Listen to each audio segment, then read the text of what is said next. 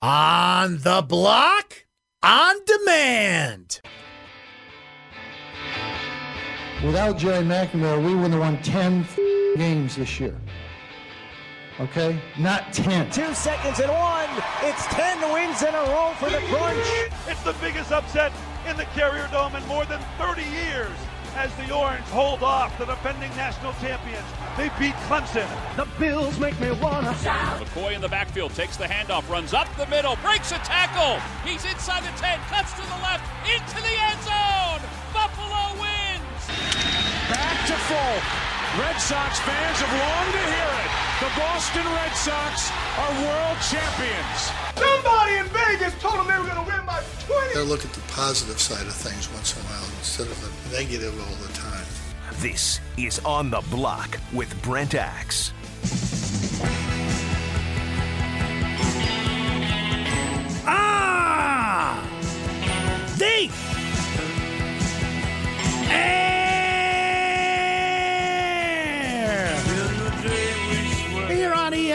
Radio. 97.7. 100.1 ESPN Radio, Utica Rome. What's up, Mohawk Valley? Great to have you on board today.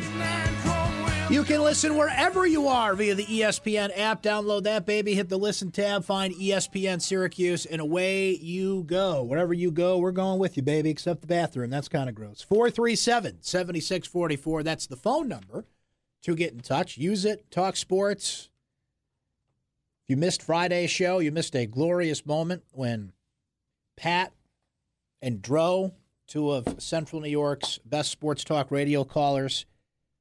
Now we risked like crossing the streams here. This could have gone very bad. This could have like sent the universe into a tailspin.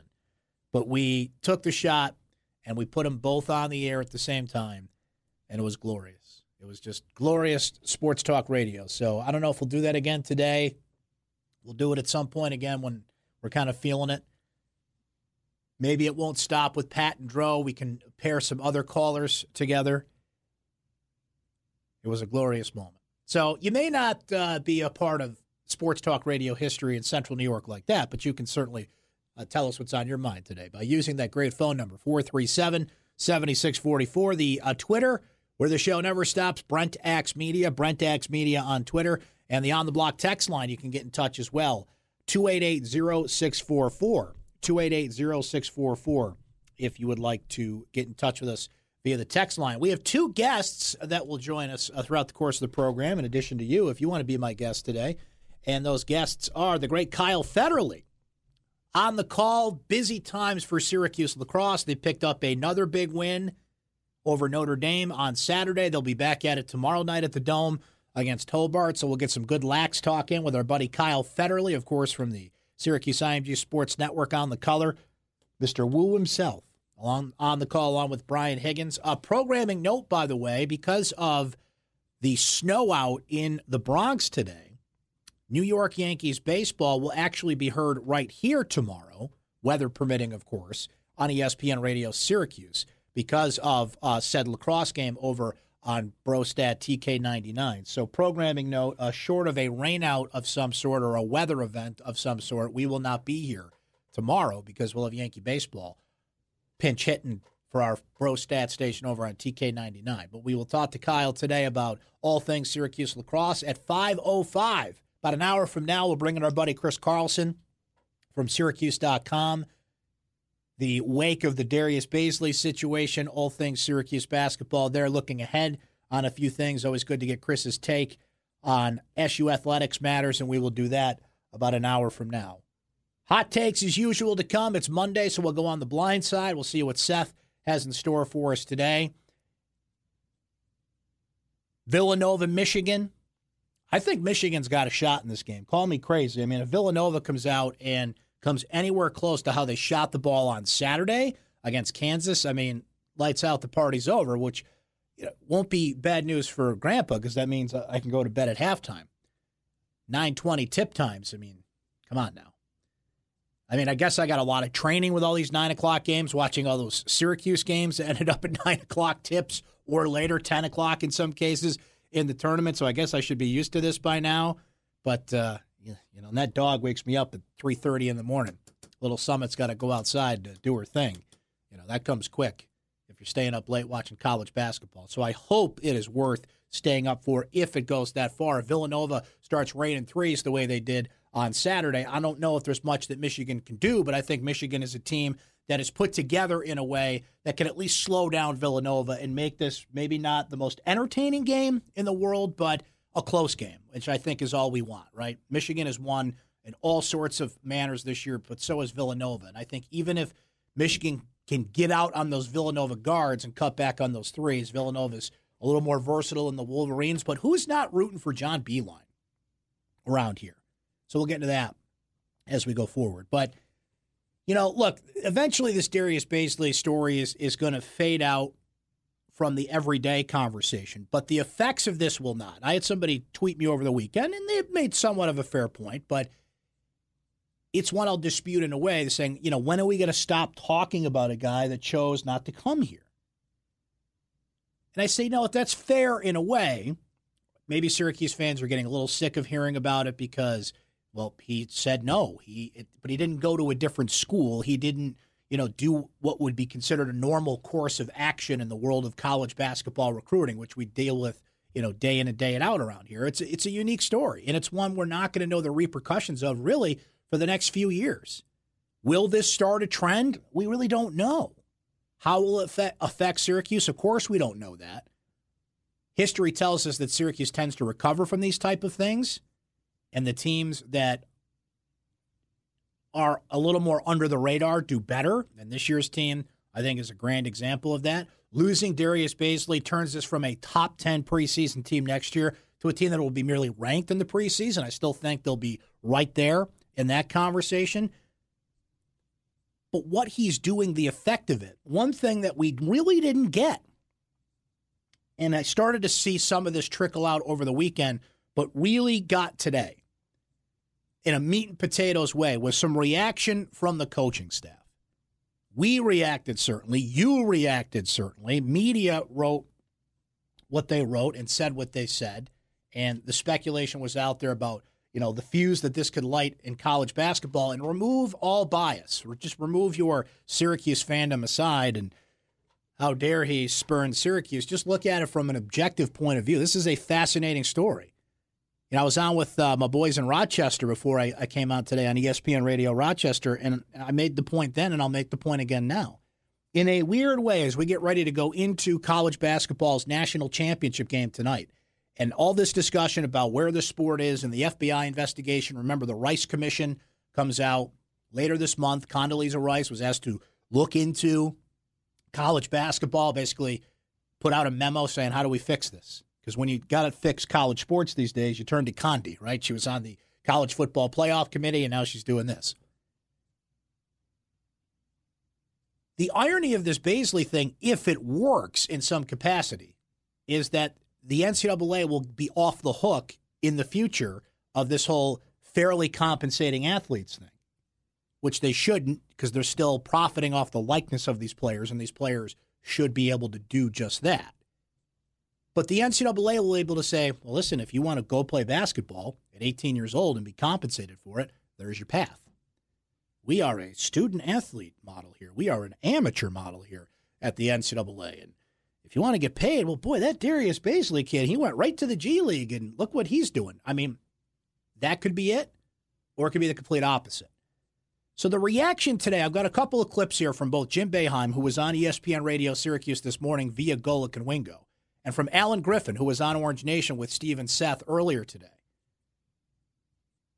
I want to listen back to a couple of those clips as we go through the show here and, and see how much sense they make. And, you know, it's coming from a certain point of view. And Jim Boeheim, I thought, had some very interesting comments about this overall. I tweeted out the entire transcript of it if you want to check it out on my Twitter feed, Brent Axe Media, to get the whole context of it. But Jim Boeheim does not see this as a trend. He sees this as still an anomaly.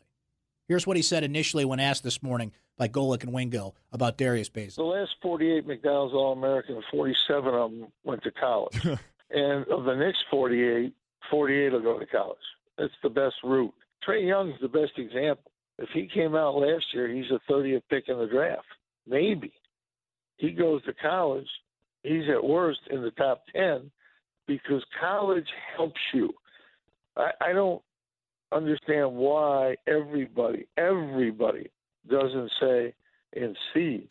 College really helps, even if you're there one year. It helps you get better. And if you're really good, it gives you a platform. That is the question there. And there is un there is no doubt, I should say, that the platform of college basketball is bigger than the platform of the G League these days, even though it's a professional basketball league. College basketball wins there. The television exposure, the branding, the Hall of Fame coaches that you have the potential to play for, in this case, Jim Boeheim, but others. Just the tournament, how mainstream it is, March Madness, ESPN's involvement in it, et cetera, et cetera, et cetera. Jim is right about that.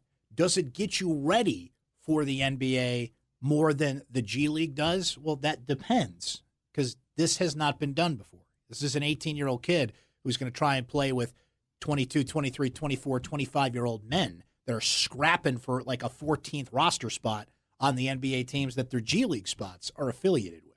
A little bit more from Jim on just that, that it is hard to go from the NBA, from the G League, pardon me, to the NBA it's very hard now to go from the G League to the NBA because every NBA team has 17 players. Right. And the G League has 300 players in it. How many of those guys? Where's the room in the NBA for those guys? There isn't room, and they're not equipped to work kids out, have weight rooms, have strength and conditioning programs.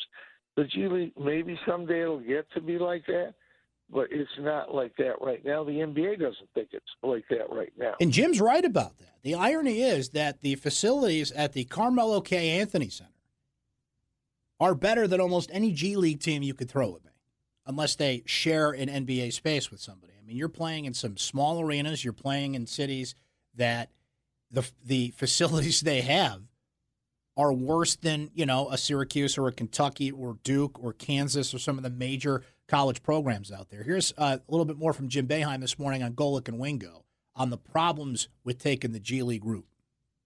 Here it is here. I had said all my quotes about the G League were made two weeks ago before I knew this was ever going to happen. He's a really good kid. And, you know, the odd thing is he's a really team player. He really plays well when he's passing and playing with other players, which isn't what happens in the G League. It's you know, it's a guard oriented drive and go game.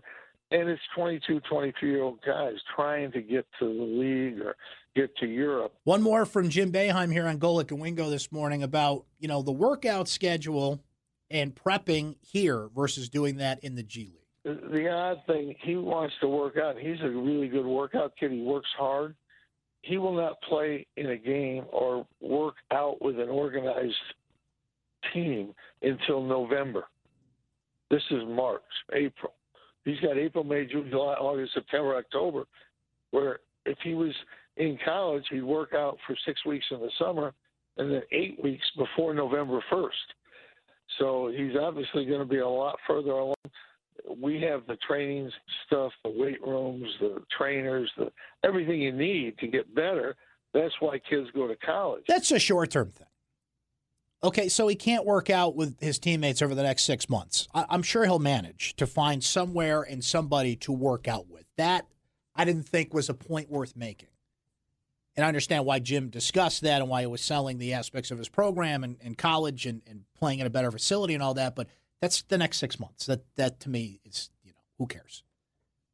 But I think he did make some good points there about the G League versus college basketball, what would be better off there. I wonder if that first stat is right. Because I think by and large, over the next, put a number on it, five years, Jim might be right that more McDonald's All Americans will play in college than they will play in the G League.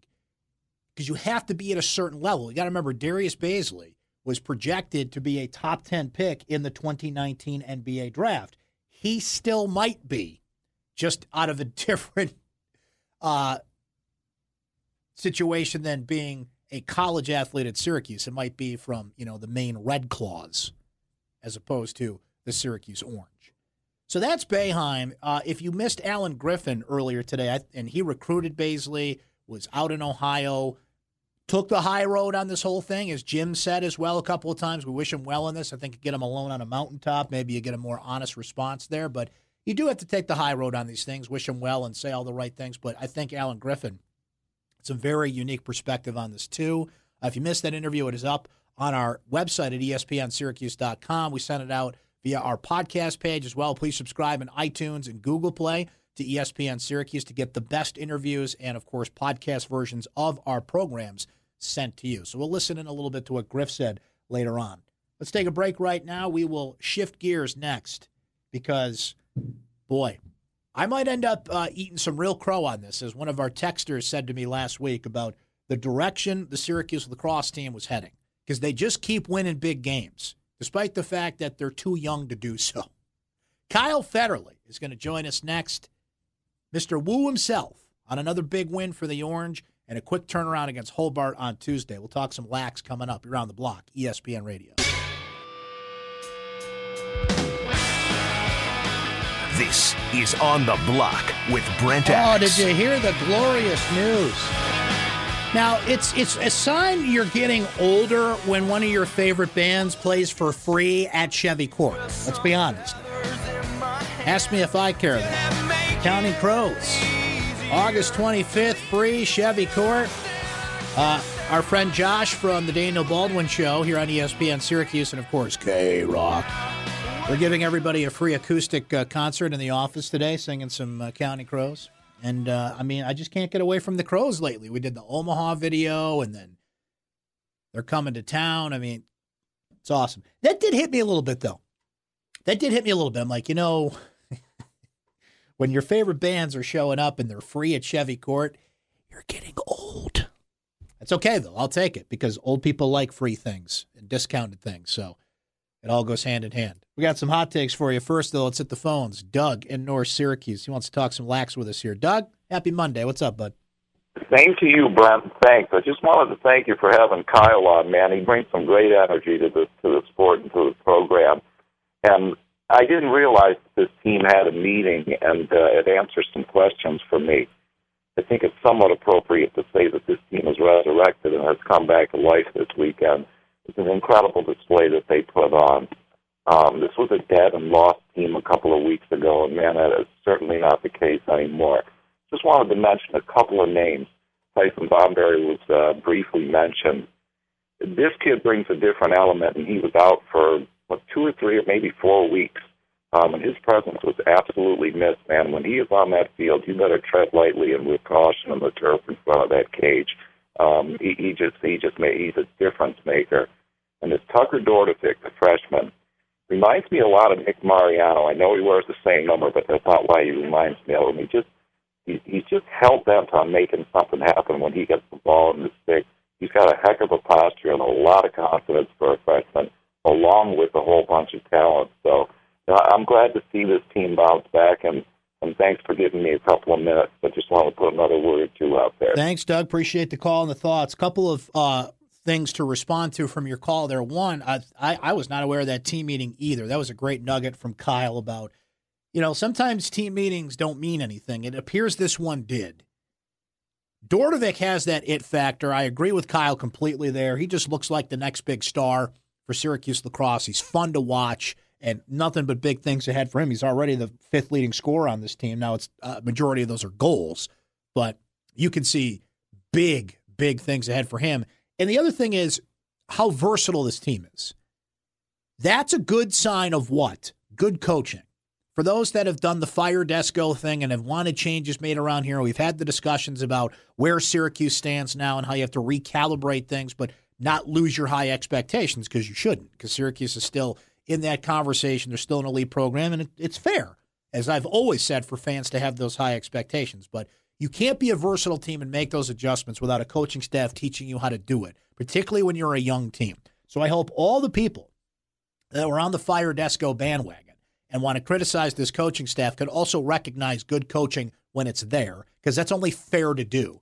And in this case, that's great coaching to turn around a team from some bad losses to run and gun up and down the field with certain teams and then get in a dogfight like that with Notre Dame.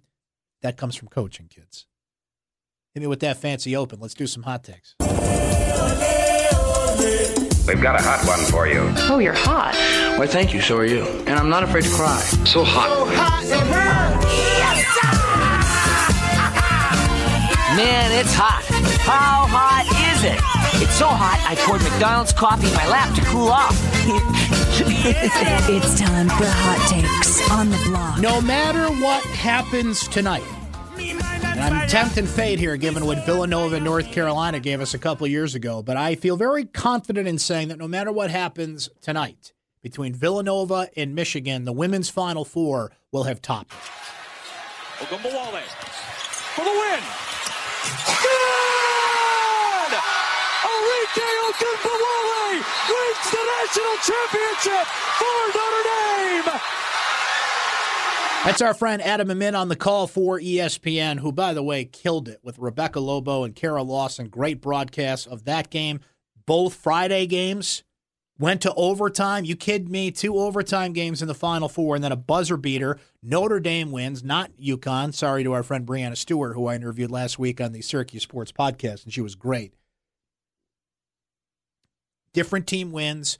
What that I am not going to even start to claim that I'm an expert on women's college basketball, but I do know that Notre Dame had a ton of injuries this year. It was really up against it, and to come in to this tournament with they're a lot like Syracuse, as a matter of fact. They were down to some pretty limited numbers, but what they had really came together. And to win this tournament and to win in that fashion, what a coaching job by Muffet McGraw and Notre Dame. And it's not just UConn. Now, Notre Dame is certainly one of the top programs out there. Mississippi State was there again. All four number one seeds made the Final Four in women's college basketball. So they've got some work to do in terms of making it a true March Madness like the men's Final Four and the men's tournament does at this point, because it's still a lot of the same names and a lot of the same teams you hear this time of the year. Incredible, though, and well worth your time if you caught any of those games. That's hot. And no matter what happens tonight between Villanova and Michigan, and I'm tempting the basketball gods there, it cannot top the women's Final Four. The women's Final Four wins this year. Just for sheer entertainment, close games, buzzer beaters, everything you could ask for. It was fantastic. So a heckler reached out to Bryce Harper in Cincinnati, trying to get his attention, trying to get into his head. Harper had already hit a home run, which prompted the fan to call Bryce Harper overrated, to which Bryce Harper responded.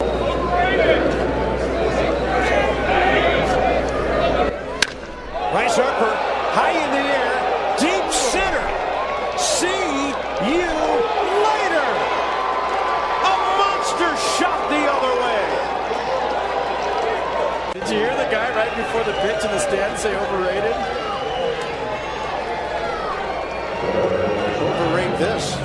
Boom shakalaka. Now I'm going to play this again just at the beginning. You heard the uh, the call there on the Cincinnati Reds radio network, or was that the Nationals radio network? I think it was the Nationals radio network. And listen closely right at the beginning here. You actually hear the fan.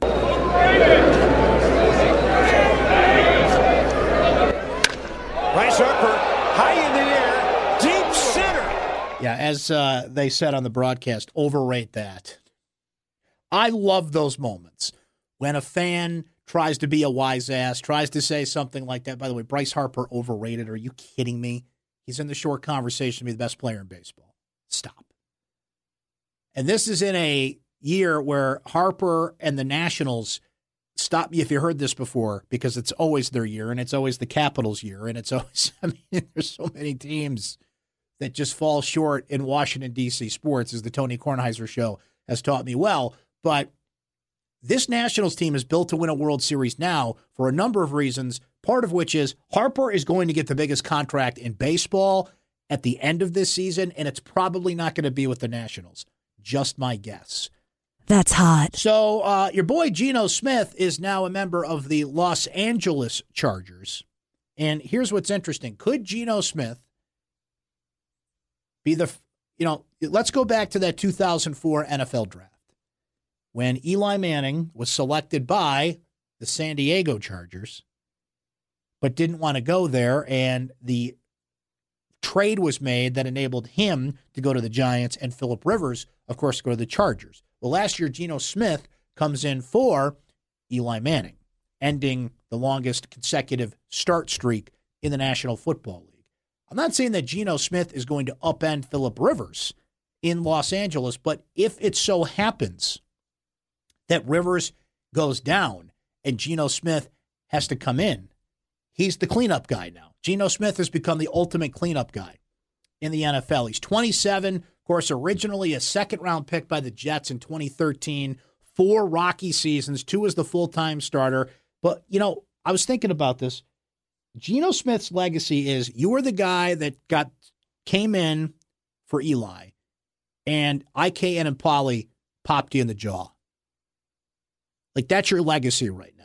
You were a part of one of the worst quarterback drafts in history. This year's quarterback draft with Baker Mayfield and Josh Allen and Josh Rosen and Sam Darnold and Lamar Jackson and all these quarterbacks could turn out to be one of the best in years. That 2013 draft when the Bills really needed a quarterback that year. The biggest choices on the board were Geno Smith, EJ Manuel, and Ryan Nassib. And Nassib didn't even go to the fourth round. Some dope had him the number one overall pick in the draft. No offense against Ryan, but he just wasn't that caliber of a player. How did it happen that that draft was that bad? And Geno Smith is like the shining star of it. EJ Manuel, Geno Smith, Ryan Nassib. How do you go through a, a year? Every, different years are different in terms of the stock talent that's there. But that quarterback draft has to be the worst ever. How could it not be? Somebody prove me wrong on that. That's hot. Because I'm too lazy to do it. Do the work on that one. Speaking of the draft, good segue here. That's an interesting point. Jim Mora, of course, who coached at UCLA, whose quarterback was Josh Rosen, was asked in an interview on the NFL network if he were the Browns and they were picking at number one, whom he would take. And his answer, of course, was Sam Darnold. What? Wait, now, is that a typo? You know that Josh Rosen played for Jim Mora at UCLA, therefore he's going to campaign for his guy, right? No, he said that. Now, he cited that Darnold was more of a fit for Cleveland, citing a blue collar, gritty attitude for which Darnold was better in Cleveland. Oh, is that how you say instant loser? He's gritty. He's blue collar. Okay, gotcha. Amora interviewed Sunday and stood by those comments. So he had a chance to uh, care to retract your statement, sir, and he did not. Now he says that Rosen, his guy, is the number one quarterback in the draft and is, quote, a franchise changer, but said that the team that drafts him needs to challenge him. And I found this quote very interesting. And here's the quote He needs to be challenged intellectually. This is more on Josh Rosen, so he doesn't get bored. He's a millennial. He wants to know why. Millennials, once they know why, they're good. Josh has a lot of interests in life. If you can hold his concentration level and focus only on football for a few years, he'll set the world on fire. He has so much ability and he's a really good kid. That's Mora to Peter King following up the comments in which he said he would put Sam Darnold in Cleveland over Rosen. Now, maybe that's a coach looking out for his player because be, given the choice between the two, do you want to go to Cleveland? Because the Giants have the second pick, and I would much rather go there a quarterback's going to go now. Look, Rosen's going in the top five, either way, barring some sort of ridiculous thing that comes out. But a comment like that is just going to bring up more questions. See, this is where the no the noise, pardon me, and the smoke really comes out this time of the year because now Josh Rosen's got to answer that, and all these visits that he's going to do with all these teams coming up. Why did your coach say you shouldn't be the number one pick? And that's just a headache that kid doesn't need. Set the phones before we take a break here at 437 7644. Dave in Syracuse on the block. Dave, what's up, bud? Uh, Brett, I think uh, I just turned in a few minutes ago, but I heard your uh, your comments relative to Notre Dame and the great uh, coaching job and the great effort they made. I, I haven't heard uh, whether you spoke about the blatant cross body block that by the uh, Notre Dame player just prior to that. To the winning shot? No, well, it was, it was prior to the winning shot, but it was at midcourt, and it was a cross body block, was, which was probably the worst foul of the game, never called against Notre Dame near the end of the game. Just wondered because they played a fantastic game, and they got uh, they got jobbed on this one, Mississippi State. Okay, that's fair to bring up. I, you know, I look at the the the, the, the season as a whole, and again, I'm not an expert on women's college basketball by any stretch of the imagination. You think it, it changed the game? It changed the game. You want to focus on that? You can focus on that one call. I'm looking at a Notre Dame team that was down to like Syracuse in some ways, not similar in all, but similar to some. To you know, a team that was affected by injury and frankly should not have made this run this far. And I'm going to look at that play and I'm going to look at that situation and I'm going to say congratulations to you. If you want to focus in on a bad call that game changed things, you can focus on that. I didn't see enough of that. I mean, I did see that play that I think that Mississippi State got burned or robbed in some fashion by that. You got the rest of the game to take care of that. Don't let it come down to that situation, is what I say in those situations usually. I don't really have that passionate a opinion on Mississippi State Notre Dame, to be honest with you. My larger general point was there's nothing the men's game can do tonight to top the women's Final Four overall. They win this year. Amazing stuff. Two overtime games and a buzzer beater to win the championship. That's going to be tough to beat. On that note, we'll break. We'll come back. Stay right there. You're on the block. Thank you. Bye bye.